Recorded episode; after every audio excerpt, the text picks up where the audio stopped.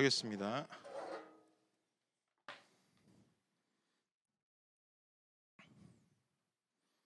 오늘 말씀은 요나서 3장 1절부터 5절 말씀입니다.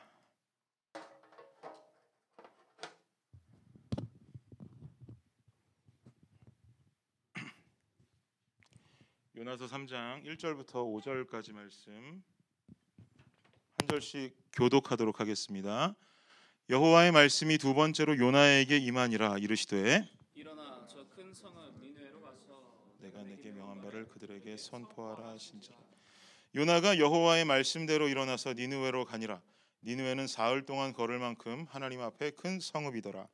요나가 그 성읍에 들어가서 하루 동안 다니며 외쳐 이르되 40일이 지나면 니느웨가 무너지리라.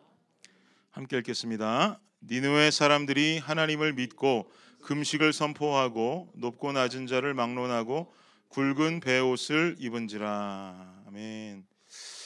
예, 제가 우리 청년들에게 청년부 예배 때 설교하면서 몇 번 드렸던 말씀인데 제가 미국으로 유학 왔던 첫 학기에 첫 학기 여름 방학을 미국 드라마 때문에 완전히 망친 적이 있습니다. 예, 청운의 꿈을 안고 비행기를 타고 바다를 건너서 이 이국만리까지 왔는데 첫 번째 여름 방학에 어, 방학이 시작할 때 이제 방학 때 뭐 하나 그랬더니 누군가 제게 말해주기를 24 Hours라는 미드가 그렇게 재미가 있다고 그걸 꼭 보라는 이야기를 해주었어요. 전 그분이 누군지 아직도 기억하는데 정말 그분이 너무나 원망스럽습니다. 왜냐면은 그 미드가 그냥 첫 화를 플레이하면 마지막까지 이렇게 스탑을 누를 수가 없는 드라마더라고요. 너무 너무 재미있게 봤어요. 당시에는 뭐 미드의 전설이라고 불리울 정도였었는데 어, 저한테 재밌어라고만 이야기해주고 끝냈으면 좋았을 것을 이분이 굳이 친절하게 본인의 USB에 시즌 1을 다 담아서 방학이 시작하는 날 제게 전달해 주었습니다. 그리고 그 USB와 함께 저랑 아내는 그냥 그 방학 내내 24hours의 페인이 돼 버렸어요. 여기도 혹시 보신 분 계신가요? 그거 보실 세대가 아니죠? 보신 분 혹시 있, 봤어요, 전사님? 안 봤어요? 어, 지난주 설교는 만화 얘기로 시작했는데 오늘은 미드 얘기로 시작하네요. 그 24hours 포스터 떴습니까? 네, 저분 이름이 누구냐면 어, 본명은 모르겠고 저 극 중에 나오는 이름은 잭 바우어입니다. 잭 바우어. 그래서 당시 제 아내에게 제가 저 드라마에 너무 힘이 빠져갖고 어, 나를 앞으로 잭 바우어라고 불러달라 음, 그렇게 이야기했어요. 그리고 저분이 싸움을 되게 잘해요. 그래서 어, 미국 내 어느 곳에 가서 미국 사람과 싸워도 누구든 이길 수 있을 거라는 어떤 그런 이 안 좋은 어떤 생각 속에 빠졌어요. 잭 바우어인 줄 알았던 거죠. 그래서 아내는 장난삼아 저를 집에서 잭 바우어 다 불러줄 수는 없으니까 잭, 잭 이렇게 불러주곤 했습니다. 아, 이 드라마의 내용은 뭐냐면 미국이라는 나라에 한 나라에 생기는 테러 활동들을 이잭 바우어라는 사람이 24시간 안에 해결하는 거예요. 저분은 해결을 못하는 테러 집단이 없어요. 일단은 뭐 임무를 맡았다면 모든 것을 다 해결합니다. 이게 뭐 전통적인 미국 드라마와 미국 영화의 전개 아니겠어요? 그 시즌 1이 잭 바우어의 한 시즌이 잭 바우어의 하루의 삶을 보여주는 거예요. 한 시즌이 뭐 몇 편이었더라? 뭐 열몇 편인가 됐던 것 같은데 그게 다 24시간 동안의 이야기를 한 시즌 안에 넣어놨어요. 그래서 한 에피소드가 끝나면 잭 바우어가 살고 있는 그 세상 속에서의 시간이 나오고 초침이 차칵 차칵 차칵 차칵 차칵 차칵 하면서 끝이 납니다. 이게 초침이 차칵 차칵 차칵 차칵 하면서 끝이 나면 스탑을 눌러야 되잖아요. 근데 이게 거기서 무슨 환청이 들리는 것 같아. 끄지 마, 끄지 마, 끄지 마, 끄지 마. 그래서 그 다음 편으로 꼭 넘어가서 끝을 내지 못하곤 했어요. 그래서 아내랑 함께 막 밤을 지새우곤 했습니다. 방학이 시작할 무렵에 우리 부부에게는 분명한 목표가 있었거든요. 방학 동안 영어 공부도 열심히 하고 그 당시에 뭐 음대생들이었으니까 노래 공부도 열심히 해야 한다라는 뚜렷한 목표가 있었습니다. 그러나 방학이 끝날 무렵 우리 부부에게 남아 있는 것은 잭 바우어가 남겨놓은 지친 심신뿐이었어요. 아, 미드는 영어 공부에 도움이 된다. 뭐 이런 얘기들 많은데 저는 미드는 영어 공부에 도움이 안 되는 것 같습니다. 그 잭 바우어에게 빠져 있는 그 여름 방학 동안 영어는 한 글자도 늘지를 않았어요. 잭 바우어의 24시간은 드라마 속에서 어, 범죄 집단을 소탕하고 테러 집단을 박살내면서 의미 있는 하루를 살았는지는 모르겠지만 저 아내의 하루는 그렇게 의미 있지 않았던 것이죠. 뭐 그 이후로 주위에서 재밌다는 미드나 뭐 한국 드라마는 뭐 일부러라도 잘 보지 않으려고는 합니다만 얼마 전에 또 아내와 함께 사랑의 불시착이라고 하는 한국 드라마 좀 된 것 같은데 그거에 빠져가지고 또 제 아내는 또 한동안 현빈에게서 빠져나오지 못했었습니다. 어쨌든 뭐 이렇게 제 첫 번째 여름 방학은 굉장히 참 한심하게도 드라마에 빠져서 살았던 기억이 나요. 그 마음을 가지고 오늘 본문 속으로 한번 들어가 봅시다. 오늘 본문의 사건이 일어나고 있는 시간도 요나라고 하는 선지자의 24 hours를 담고 있어요. 하루간 일어난 일을 오늘 본문 속에서 담고 있단 말입니다. 4절 말씀 먼저 볼게요. 4절 읽겠습니다. 시작. 요나가 그 성읍에 들어가서 하루 동안 다니며 외쳐 이르되 40일이 지나면 니느웨가 무너지리라 하였더니 요나가 성읍에 들어가서 하루 동안 외쳤다라고 말하고 있죠. 여기서 말하고 있는 성읍은 어디겠어요? 니느웨입니다. 니느웨. 요나가 그토록 가기 싫어했던 곳, 두려워했던 곳. 그래서 하나님은 니느웨로 가라 하셨는데 그게 무섭고 두려워서 다시스로 향하는 배를 타게 됐고 결국은 다시스로 가던 요나가 풍랑을 만나고 여차저차해서 물고기 뱃속에 들어가더니 3일간 있었단 말이에요. 물고기 뱃속에서 하나님 앞에 부르짖으면서 회개한 끝에 하나님께서는 물고기가 토하게 만드심으로 요나에게 다시 한 번의 생명을 허락하십니다. 그리고 나서 정신 차린 요나는 그대로 다시스로 가는 것이 아니라 기존에 원래 하나님께서 자신에게 명령하셨던 아수르의 수도 니누웨로 오게 된 것이죠. 요나는 니누웨에 도착한 후에 그에게 주어진 하루 24시간 동안 니누웨 백성들에게 니누웨의 멸망을 예언했어요. 그가 그토록 두려워했던 그런 자살 행위 같은 이 용기 있는 일을 실천한 것입니다. 강대국이었던 아수르의 수도, 이스라엘의 적대국과 같은 그 아수르의 수도에 가서 그들의 멸망을 그것도 이스라엘 사람이 말하니까 이것은 완전히 자살 행위랑 똑같은 일인 것이죠. 그럼에도 불구하고 새 생명을 얻은 요나는 회개하라 회개하라 하면서 아수르에서 멸망을 예언하고 하나님을 전했다 이 말이에요. 그렇게 하루를 보냈어요. 그런데 요나가 이 하루 사역을 하기에 앞서서 이 사역을 좀 더 구체적으로 말하기에 앞서서 우리가 알아야 될 중요한 정보가 좀 있습니다. 그게 뭐냐면 니느웨에 대한 정보예요. 3절 말씀 볼게요. 3절에 뭐라고 써 있냐 하니까 읽겠습니다. 시작. 요나가 여호와의 말씀대로 일어나서 니느웨로 가니라. 니느웨는 사흘 동안 걸을 만큼 하나님 앞에 큰 성읍이더라. 니느웨는 큰 성읍인데 얼마큼 큰 성읍이라고 지금 성경은 말하고 있습니까? 사흘 동안 걸어야 다 볼 수 있대요. 사흘 동안 걸어야 둘러볼 수 있는 성의 크기다라고 말하고 있어요. 도대체 얼마나 컸길래 그러냐? 제가 좀 가지고 있는 자료들을 뒤져 보았습니다. 제가 가지고 있는 자료 속에서 니누의 기록, 기록을 찾았는데 그 기록이 뭐라고 써 있었냐면 일단 성경 속의 지도를 통해서 니누의 위치를 확인하고 그리고 지금 우리가 보는, 보고 있는 구글 맵으로 옮겨와서 보니까 니누의 위치가 지금이 어디냐면 시리아라는 나라와 이라크라고 하는 지역 그 사이 정도 되는데 시리아 쪽에서는 북동편에 위치한 장소이고 이라크 쪽에서는 서북 쪽에 위치하고 있는 장소예요. 지금은 현재 이라크 이라크라고 하는 나라의 영토라고 하더라고요. 그리고 그 근처에는 산도 없어요. 그냥 넓은 평지로만 이루어진 곳입니다. 그런데 다른 자료들을 통해서 보니까 이 니누웨라는 곳이 둘레만 어느 정도였냐면 100km였다고 합니다. 둘레만 100km. 상당히 큰 것이죠. 니누웨라는 성의 둘레만 100km. 그리고 그 성읍 안에 있는 그들이 세운 탑의 개수가 몇 개냐? 1,500개. 니누웨 성읍의 성벽 높이는 성벽을 쌓잖아요. 적으로부터 자기들을 보호하기 위해서 성벽의 높이는 100피트 정도 됐다 그래요. 상당히 높은 거죠. 제가 6피트 조금 넘으니까 저를 한 17명 위로 쌓아 놓은 거라고 생각하면 되겠어요. 굉장히 높은 거예요. 그리고 그 성벽 위에는 성벽이 있는데 성벽 위에 성이 벽만 쌓여진 게 아니라 굉장히 두껍게 쌓아서 성벽에 길이 나 있었어요. 그 위로. 길이 나 있었는데 길이 얼마나 큰 길이었냐면 성벽 위로 그들이 쓰는 마차가 세대, 마차 세대가 횡렬로 나란히 함께 다닐 수 있는 정도의 넓이였다라고 합니다. 성벽이 굉장히 두꺼운 거죠. 그야말로 난공불락의 성이고 굉장히 발전한 도시였다라고 볼 수 있는 거예요. 이곳에서 요나가 하루 동안 다니면서 니누의 사람들, 아수르 사람들의 멸망을 외쳤다는 거예요.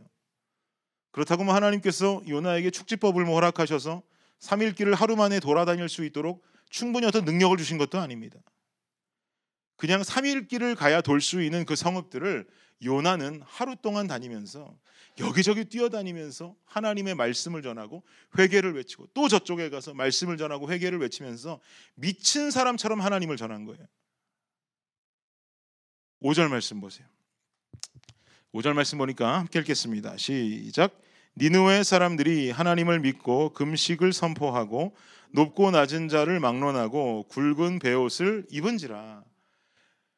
정신없이 미친 사람처럼 3일 동안 다녀야 될 그 니누의 성읍의 구석구석을 뛰어다니면서 하루 동안 요나는 하나님을 전했습니다. 그 결과가 어떻게 됐어요? 요나가 하루 동안 전한 메시지들을 통해서 니누의 사람들이 5절에 보니까 회개하기 시작했대요. 금식하고 굵은 베옷을 입었다라고 말하고 있어요. 이것은 엄연한 회개의 행동이죠. 요나의 하루가 니느게 니느웨의 회개를 일으키고 있다는 거예요. 그것도 3일 길을 가야 둘러볼 수 있는 이 넓은 곳에서 단 하루 만에 회개를 일으켰다. 우리가 보고 있는 현재 이 요나의 하루의 삶, 하루의 24 hours는 정말 의미 있는 삶으로 쓴 시간이다라고 볼 수가 있는 것이겠죠. 여러분이 사용하고 있는 하루는 어떻습니까? 여러분이 사용하고 있는 하루 24시간은 좀 어때요? 얼마나 의미 있는 시간들을 보내고 계신가요?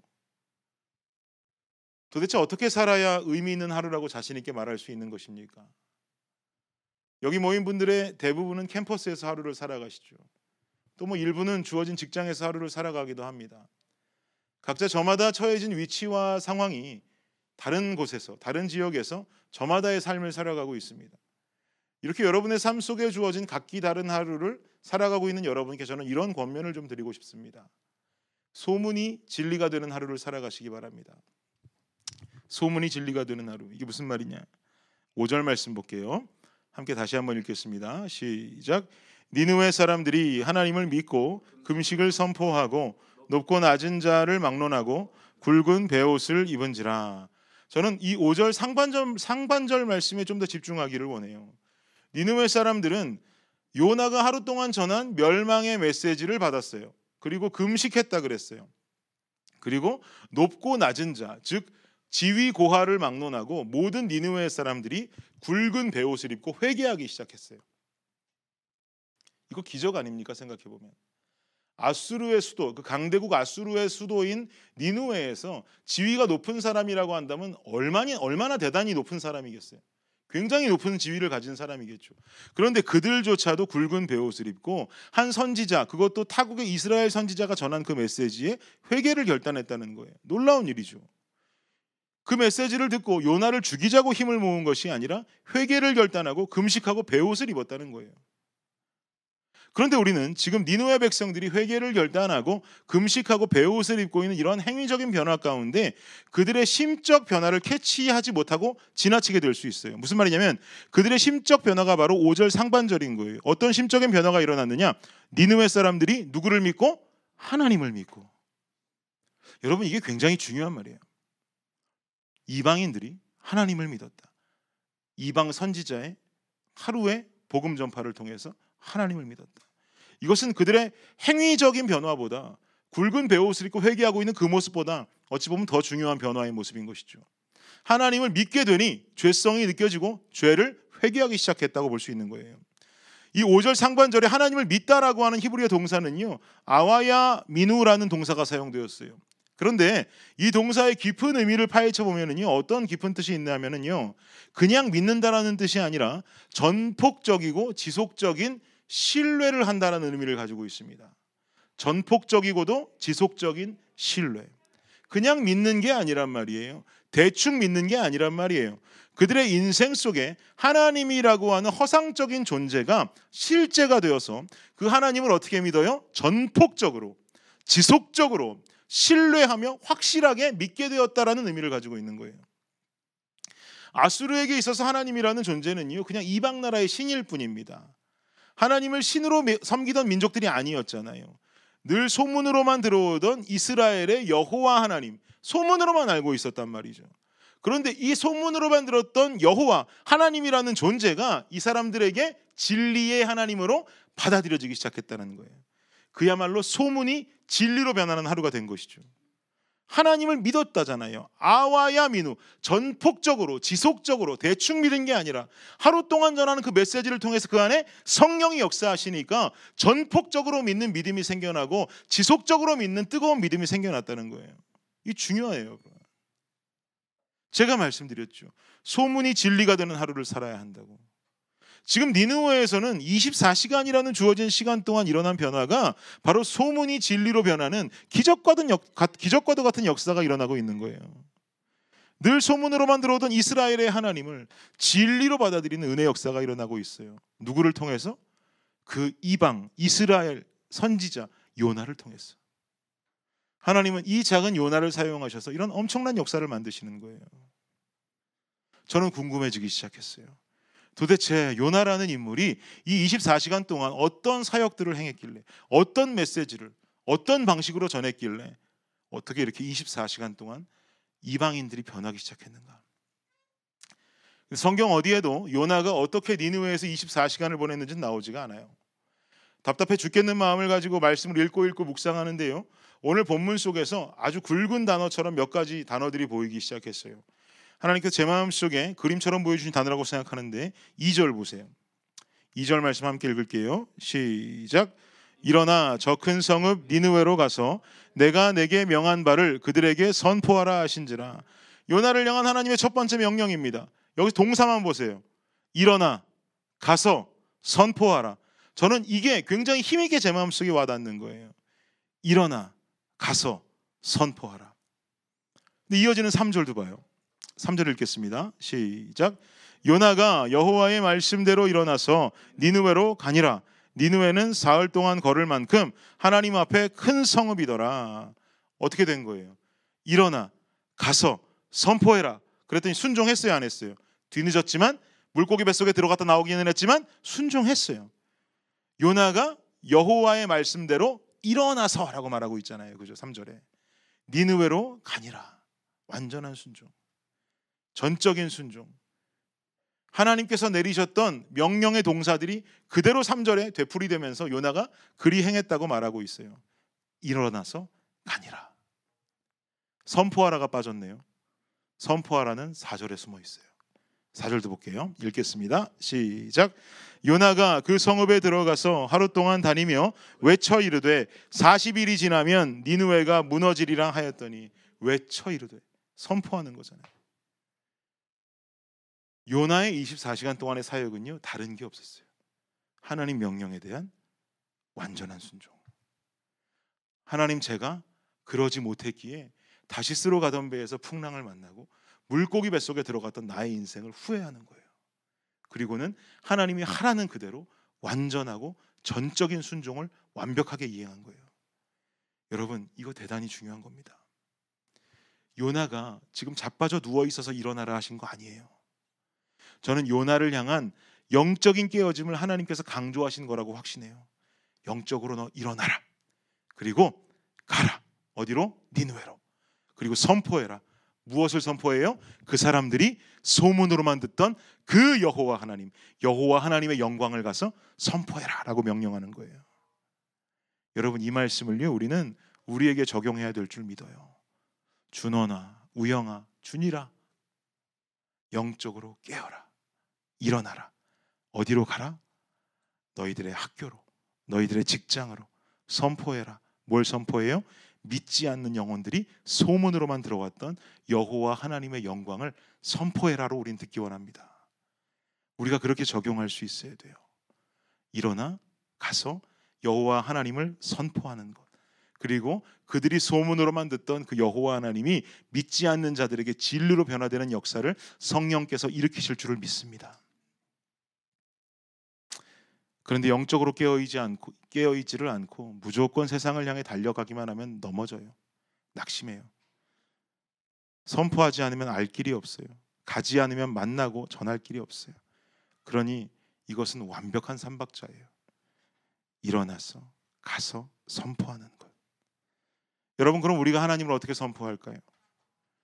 캠퍼스 중간에서 뭐 PCL 앞에 서 가지고 띠 하나 둘러매고 예수 천당 불신지옥 이거 외치면 예수님 선포하는 겁니까?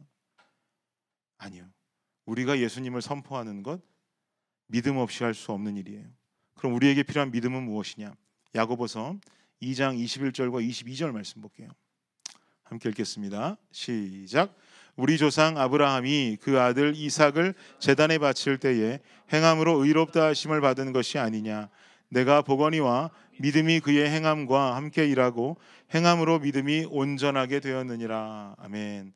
여러분 가장 건강한 믿음. 우리가 여러분이 속한 캠퍼스에서 여러분의 직장에서 우리가 보여주어야 하는 믿음은요. 행함이 있는 믿음인 줄을 믿습니다. 행함이 뒤따르는 믿음이어야 되는 거예요. 고로 우리가 이 세상에 할 수 있는 가장 효과적인 선포는요. 우리의 행함을 통해서 하나님을 드러내는 일이에요. 아무리 백마디를 한다 해도 예수 천당 불신지옥 내 머리에 쓰고 나간다 해도 우리의 행함이 하나님을 드러내지 않으면 지금 이 세상 사람들은 절대로 하나님을 알 길이 없고 하나님을 믿을 길이 없는 거예요. 놀이터에서 우리 애들을 풀어놓고요 놀게 하고 있는데 어디선가 조금 큰 남자애들이 몰려와서 우리 딸들을 밀치고 막 하면서 거칠게 노는 거예요. 그럼 우리 딸들이 걔들한테 말합니다. 우리 아빠가 엄청 크고 니들은 한 주먹거리도 안 된다고. 니들 조심해야 될 거라고. 이렇게 백마디 말할 필요 없어요. 제일 좋은 방법은 뭐예요? 눈을 부릅뜨고 제가 걔들 앞에 나타나면 게임 끝이에요. 가서 걔들한테 제가 한 번 손짓만 하면 됩니다. 내가 너를 보고 있어. 내가 너를 보고 있어. 잭파고. 내가 너를 보고 있어. 요거 한 번만 하면 남자애들이 더 이상 우리 딸들을 어, 괴롭히지 않죠. 우리 아이들이 백마디로 우리 아빠가 크거든. 너 같은 애들은 한 주먹거리도 안 되라고 말하는 것보다 걔들보다 팔뚝이 20배는 큰 내 팔뚝을 직접 보여주는 것. 그것보다 좋은 방법은 없단 말이에요. 사랑하는 여러분, 우리가 믿는 하나님이 이런 분이에요. 이게 예수님 믿는 거예요. 이게 성경이에요. 백마디 떠들고 하는 게 중요한 게 아니에요. 우리의 행함이 그 하나님을 믿는 자들이라는 것을 여러분의 삶의 터전에서 나타내는 것이 중요해요. 이것보다 좋은 선포의 방법은 없는 거예요. 우리가 살고 있는 이 세상 속에서 우리가 왜 개독교가 되고 있어요? 우리가 왜 개독들이 되고 있어요? 우리의 행함이 살아있지를 못하고 예수 그리스도를 보여주지 못하니까 사람들은 우리를 볼 때 개독이라고 말하는 거예요. 개독교라고 말하는 거예요. 우리의 믿음이 살아 있을 때 그 안에는 성령께서 일하시고요. 성령이 일하시면 결국은 우리의 믿음은 살아있는 믿음으로 예수 그리스도를 선포하는 믿음의 자세로 변화될 줄을 믿습니다. 여러분의 캠퍼스에서 직장에서 여러분이 행함으로 보여주는 믿음을 갖기 원합니다. 어떤 살아있는 믿음을 여러분들은 보여주고 계십니까? 입술로는 나의 믿음 주께 있네. 뭐 믿음으로 서리라라고 말하지만 내 행함은 현재 어때요? 내 행함도 마찬가지의 삶을 살고 있어요? 그렇지 못하죠. 늘 우리의 입술의 고백과 내 행함은 절대로 그만큼 같이 따라가지 못하는 삶을 살아가는 것이 우리의 연약함이고 부족함이에요. 우리의 행함을 우리의 삶의 터전에서 바꾸기를 원해요. 내 입술로 고백하는 그리스도가 내 삶으로 살아있는 자들이 되기를 원해요. 이것이 선포함이고 이 선포를 통해 여러분이 서 있는 그 캠퍼스가 니느웨로 변화될 것입니다. 여러분이 보여주는 여러분의 행함으로 예수가 보여지고 이로 인해서 소문으로만 듣던 그 하나님이라는 분이 이 캠퍼스 안에서 살아있는 진리로 변화될 줄을 믿습니다. 그러니 우리가 우리에게 주어진 24시간을 헛되게 보내지 맙시다. 어떻게 하면 내가 하나님을 드러낼 것인지, 어떻게 하면 내가 예수님을 기쁘게 하는 살아있는 믿음, 행함이 있는 믿음 가질 수 있는 사람이 될지를 고민하고 살아낼 수 있는 의미 있는 하루를 살아가는 여러분이 되시길 예수님의 이름으로 축복합니다. 이 시간을 잠깐 기도하는 시간을 좀 갖겠습니다. 숨예배는 다 숨예배 기도